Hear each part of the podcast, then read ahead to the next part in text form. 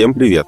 Это подкаст «Летучка», 24 выпуск. Э, здесь мы собираемся с командой трендов и обсуждаем статьи, которые сами же выпускаем, примеряем тренды на себя, так сказать. Э, меня зовут Далер Алиеров. Меня зовут Гоша Макаренко, я шеф-редактор сайта трендов. Меня зовут Люся, я старший продюсер трендов. Сегодня мы обсудим э, три статьи про российскую урбанистику, как теперь строят панельные дома, про 15 инноваций в микроэлектронике и про менталитет. Что это такое и есть ли он на самом деле. Первую статью принес я про элементы российской урбанистики, как теперь строят панельные дома. Это статья, э, расшифровка нашего видео на YouTube, как производят стены домов. И там очень интересно в, в деталях показывают, э, как готовят плиты, э, из которых потом собирают дома. И э, прикол в том, что строительные блоки для домов, их строят на отдельном заводе, и потом подвозят на стройку, и из них собирают уже конструкции. И в этом видео как раз по шагам говорится, из чего это сделано, как происходит процесс, показывают все детали, объясняют, зачем, почему и как. Наверное, не буду рассказывать в деталях. Предлагаю посмотреть э, видео. Видео там есть внутри статьи. Переходите, смотрите, лайкайте, подписывайтесь. Да, наверное, перед тем, как э, задам вопрос вам, э, скажу вот одну особенность, чем современные панельки лучше советских, тем, что у них есть утепление, поэтому летом не супер жарко, зимой не супер холодно. И они лучше звукоизолированы, поэтому вы не будете слышать, как ваш сосед чихает. Но интересно, будет ли слышно и катание шаров, знаете, вот это вот мистическое, когда... От питанка? Да, когда... Или... У а, меня слышно. Когда перепад э, этих э, температур, я так понимаю, там начинает ходить немного бетон и ну, арматура. И вот кажется, что кто-то сверху катает шары по полу. Ничего себе, я ни разу не жил в панельках и... Не, есть такое, да.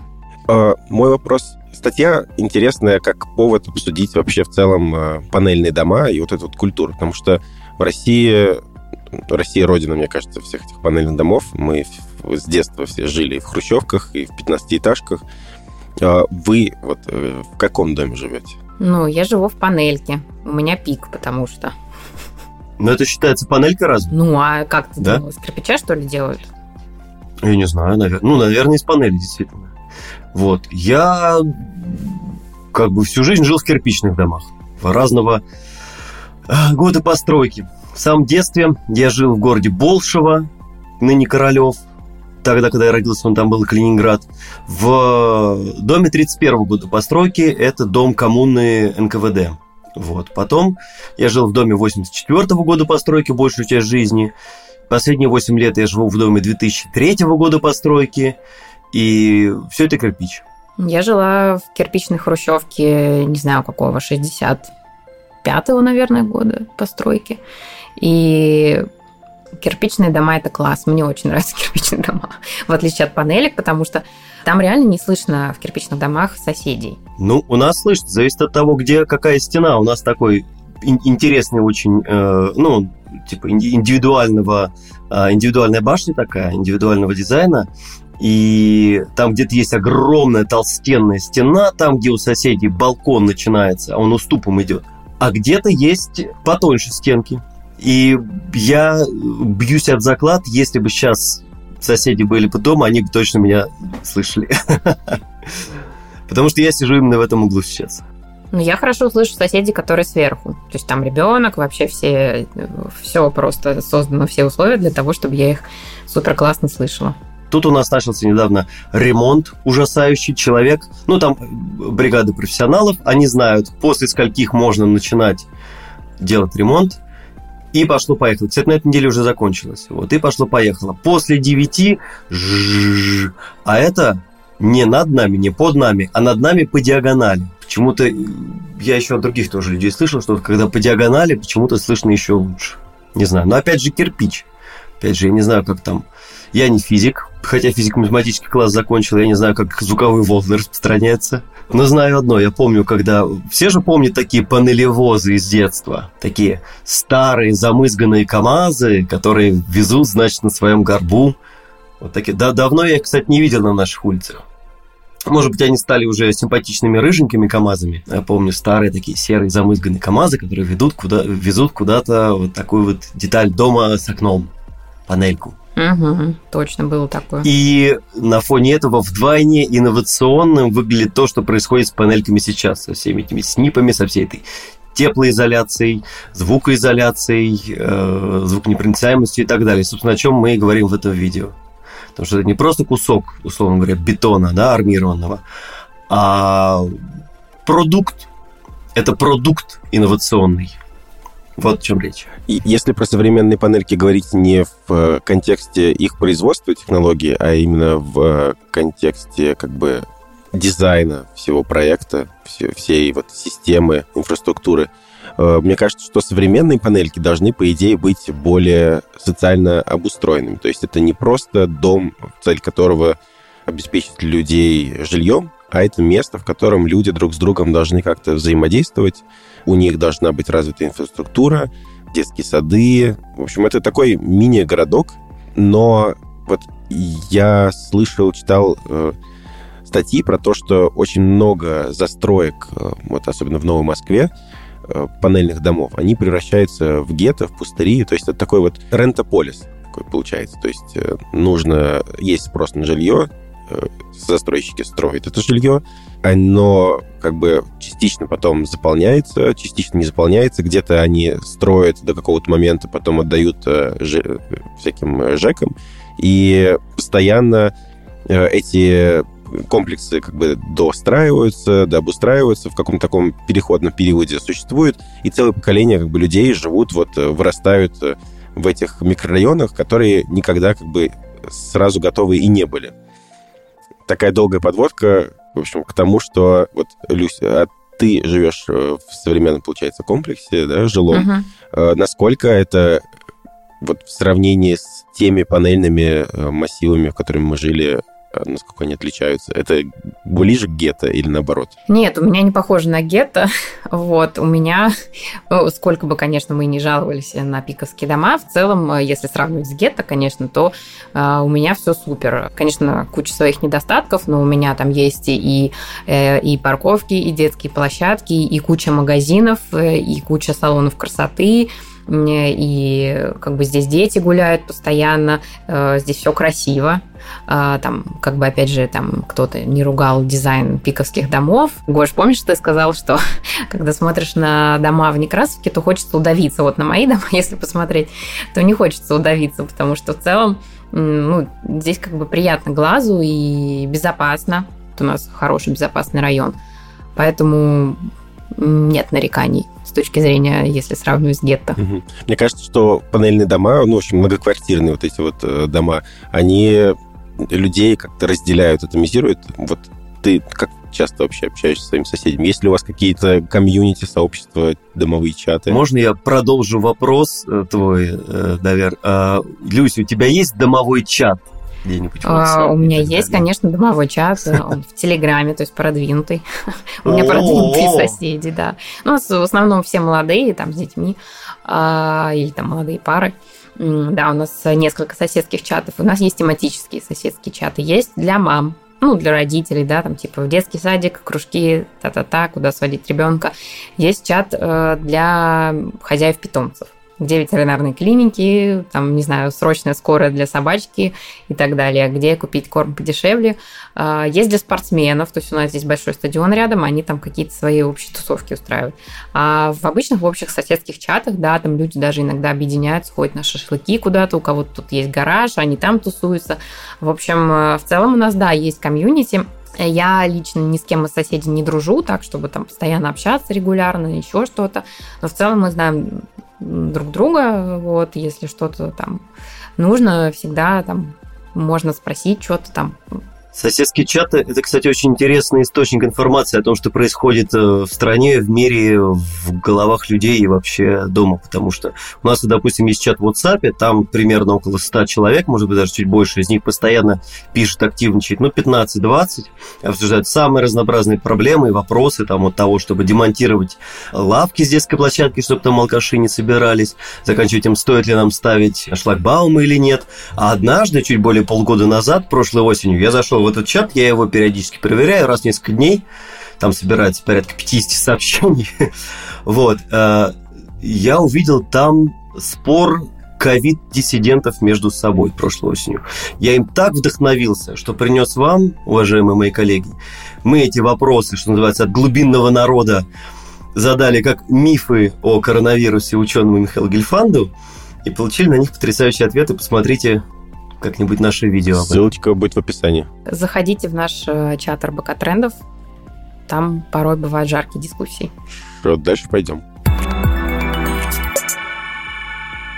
Статья называется «Чип всему голова. Топ-15 инноваций в микроэлектронике». Мы сделали краткий обзор свежего исследования наших э, коллег из э, НИУВШ, из Вышки, из Центра стратегического прогнозирования, которые применили свою систему, значит, интеллектуального анализа больших данных, это, опять же, Big Data, iFora, для анализа научных публикаций о перспективных трендах микроэлектроники. Чем мне эта статья понравилась, чем меня она так зацепила? Не тем, что там говорится про квантовые мемристоры или про чипсеты, чиплеты и, и так далее и тому подобное. А тем, что вот смотрите, э, у большинства, я уверен, наших слушателей, э, да и у нас самих всегда возникает вопрос. Вот, нам говорят, типа, топ-10, там, топ-15, топ-20 технологий будущего. Или там самых лучших, самых интересных, самых красивых, ля-ля-ля-ля-ля-ля-ля. И всегда возникает вопрос о том, а как это было собрано? А судьи кто? Как это? Почему мы так решили, что вот это самое лучшее? Или самое перспективное? Или самое инновационное? Так вот, дело в том, что эта система iFora, она занимается интеллектуальным анализом корпуса научных документов полмиллиона разнообразных документов. Это наше российское ноу-хау. По сути, ребята из Вышки сделали вот что. Они взяли из этого корпуса в полмиллиона документов 35 тысяч источников научных исследований современных. И исходя из частотности насколько часто та или иная технология встречается. И исходя из контекста, в котором она встречается, составили этот список. Мне кажется, очень интересный пример анализа информации на стыке э, искусственного интеллекта и больших данных, с одной стороны, и какой-то филологии с другой. То есть тут и про технический сбор, и про человека. Потому что если, допустим, ученый не написал бы 30 статей или там тысячу статей о квантовом мемристоре, условно говоря, если бы на нее не был бы спрос в каком-нибудь условном журнале, ваковском, не ваковском, неважно, зарубежном или российском. Ну, то есть это фактически говорит нам о том, как появляются тренды и как их можно анализировать, как за ними следить. Вот в чем здесь, мне кажется, самое интересное. В общем, да. Статья беспристрастная, сгенерированная, э, точнее, она не сгенерирована алгоритмом, конечно, она написана нашим автором, а Данные сгенерированы алгоритмом, то есть можете доверять стопроцентно, беспристрастно. То есть, когда у вас возникает вопрос, что вот ученые сообщили, есть же замечательный мем про британских ученых, что типа никто ничего не знает, никто ничего не понимает, а я вот тут сижу на диване самый умный, и я точно знаю, что это все не так. Нет, ребят, мы вам просто объясняем, как это все в двух словах было сделано. Взят корпус текстов, проанализирована частотность, проанализированы упоминания, контексты. Вот, пожалуйста, индекс значимости единицы, то есть 100%, это 2D-материалы. Это, ну, что-то, мне кажется, в духе графена. То есть это такая тончайшая пленка из одного атома.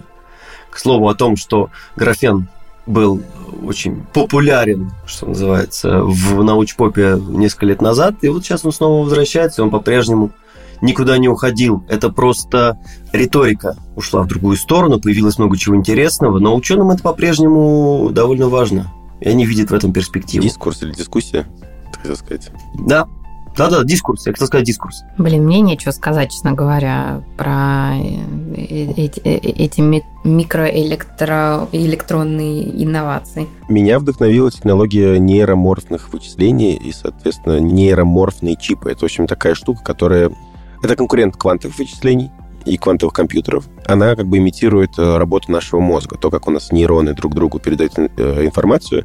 И это новые возможности открывает для искусственного интеллекта.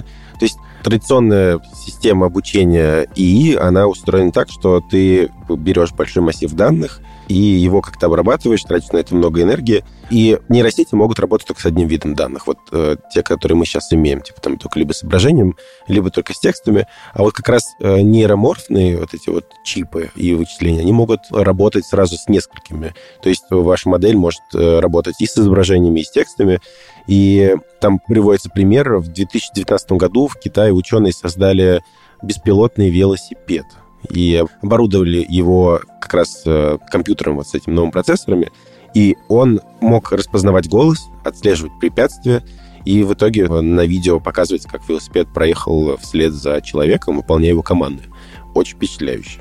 Я бы еще две инновации тоже выделил, которые меня лично заинтересовали. Во-первых, туда, в этот список попала носимая электроника, а это уже абсолютно другой тренд на стыке с э, медициной, допустим, на стыке с лайфстайлом. Это не просто про каких-то инженеров, которые сидят в НИИ, будь то где-нибудь э, где-нибудь в московском пригороде, где-нибудь в Зеленограде или же в Купертино или где-нибудь еще. А это то, что касается каждого из нас. Это действительно целый тренд, целое популярное направление. Э, это импланты, это какие-то носимые гаджеты, которые за твоим здоровьем следят и так далее. То есть, что не все там для специалистов среди трендов. Есть тренды и для людей. Это первое, что я хотел бы сказать. Вот. А второе, очень интересная история а, про усовершенствованную компоновку микросхем. То есть речь идет о том, что когда инженеры составляют компьютеры, они это составляют человеческими руками, человеческими глазами, человеческой головой, которая думает, как лучше поставить плату, как лучше все это расположить. А если дать это на откуп нейросети, как компактнее, удобнее и эффективнее расположить внутри условной железяки, да, микросхемы, чипы и так далее. Это тоже отдельные, отдельные инновации, над которой работают люди. Это забавно. Финальная статья у нас. Особенности национального духа. Существует ли менталитет на самом деле? Хочу сказать, что у нас есть на сайте РБК Трендов уже огромный корпус я это иначе не назову, текстов, которые, ну, я называю, мы называем промеж собой э, в нашем контент-планировщике человек inside out. То есть мы разбираемся в чувстве юмора, в памяти, в нейропсихологии, еще в чем-то. Это огромный корпус текстов. И самый свежий из них, собственно, что такое менталитет и существует ли он? Как вы думаете, ребят? Во-первых, что вкладываете в это понятие, а во-вторых, не конструкт ли это? Менталитет – это какой-то набор типа стереотипов о какой-то группе лиц. Ну, в, чаще всего, кажется, это э, речь идет про национальности, к ним применяется, которая как-то должна типа характеризовать, обобщать. Но мне кажется, что это действительно конструкт, э, выдумка. Слишком все обобщено, и это из той же серии, что и государственные границы, вот это все. То есть очень такое как будто бы высосанное из пальцев придуманное. Я согласна. А, я бы провела, наверное, аналогию с тем, что говорят, что все женщины нежные, все мужчины мужественные, и все в таком духе. Но, с другой стороны, если мы говорим, что это все высосано из пальца, как мы сейчас будем обсуждать эту статью? А вот так, потому что я с вами не согласен. Угу. Я считаю, что это не конструкт, с одной стороны, но с другой стороны, это и не какое-то сверхопределяющее, нечто определяющее наше сознание и наши действия, наше бытие. Чем мне, кстати, нравится эта статья? Там э, есть попытка разобраться в плюсах и минусах этой теории, попытка проскочить, что называется, между строек, между, с одной стороны, полным космополитизмом, а с другой стороны, переходом на какие-то банальные ужасные стереотипы. То есть, смотрите, что я имею в виду. Я глубоко убежден, что когда происходил этап формирования нации, действительно, одни жили в горах, другие, как там японцы, на островах. У одних было много одних ресурсов, у других других, у кого-то не было ничего. И, соответственно, возникали какие-то истории про то, что береги воду, или там мойся пореже, условно говоря. То есть э, у нас, допустим, в России все мылись в банях, а в Европе чистую воду все берегли. Это с одной стороны. С другой стороны, по большинству исследований, и это там указано, больше сходств у людей с едиными ценностями, распределенными по разным абсолютно культурам. То есть там говорится, например, о том, что интеллигент-индивидуалист швед и интеллигент-индивидуалист русский примерно на 90% думают одинаково. Лишь на 10% это какими-то культурными особенностями. Оправдано. Вот, но с другой стороны, согласитесь, ведь э, деловой этикет бывает разный. Японский, арабский и европейский деловой этикет где-то там надо стоять, где-то там нельзя пожимать руку, где-то в одну сторону головы качаешь, где-то в другую сторону. Про то, как вести дела с китайцами, даже целые книги написаны. Поэтому тут, в принципе, согласна с тобой. То есть фишка в том, что что-то, конечно, есть, но нельзя ставить это в главу угла. И опять же, это происходит из базовой потребности какого-то разделения, потому что мир слишком велик и сложен, и нужно действительно разделяться, я сейчас имею в виду в хорошем смысле, без э, каких-то историй из прошлого, э, разделяться на свои, не свои. Нужно как-то делить информацию, которая поступает к тебе в голову. Есть слона по частям, и это один из способов это делать. И, опять же, у него есть, как мне кажется, свои географические, культурные предпосылки у менталитета. Ну вот я хотела привести пример, несмотря на то, что я считаю, что тоже согласна, в общем, с Долером, что это высосано из пальцев. У меня есть подруга, а, она сама одесситка, но живет в Копенгагене. Она переехала в Копенгаген, когда ей было 10 лет. И она всегда очень страдала от того, что вот она встречается с парнями, и они вот ее не удовлетворяют э, по их характеру, что вот они такие закрытые, они такие холодные, все в таком духе. Э, или, например, она все время говорит, что э, ценность дружбы, например, в России, да, там в Украине, она как-то выше, да, то есть мы там постоянно там как дела, и ты ожидаешь услышать от человека, когда ты спрашиваешь своего друга, как дела, ты с теплом, да, к нему идешь, там действительно тебе интересно, а когда там в Дании, вот это она мне рассказывает, когда в Дании спрашивают, как дела, это значит, ну, типа просто жест э, приличия. Вот. И когда она, да, с парнями встречалась, э, ее все это жутко бесило, она все время говорила, блин, я хочу встречаться а, либо с русским парнем, либо с украинцем, либо там с каким-то южанином из Южной Европы, потому что а, они совершенно другие, они открытые, они вот как я, я одесситка, там эх-эх-эх, там а, с открытой душой и все в таком духе. В итоге она сейчас встречается с греком, абсолютно счастлива с ним, потому что вот он такой же, ну, не такой же, как русский, да, или там украинцы, но у него вот такое же отношение к дружбе, э, такая же открытая душа, разгуляй там и все в таком духе. Поэтому не знаю, как вот сказать. Да, согласна с Долером, но с другой стороны есть вот такие кейсы, как у моей подруги, и что это тогда, если не менталитет? Ну, смотри, опять же говоря о географии. Что такое Одесса? Одесса – это крупный торговый центр, порт на теплом море. Поэтому неудивительно, что она больше чувствует связи с условными греками, чем с условными датчан. География, география. Ну, то есть это менталитет. Может быть, нетрудно сказать. Но с другой стороны, мы же не можем говорить, э, что все датчане сухие э, и холодные, а греки очень радостные и любят танцевать и пить Именно. уза. Именно, именно узы или метаксу или еще что-нибудь, не знаю. Да, поэтому я и говорю, порядка 10% самосознание человека, об этом у нас там написано, оно некими культурно-национальными историями обусловлено. То есть э, там действительно что-то есть. Его немного, но это что-то есть.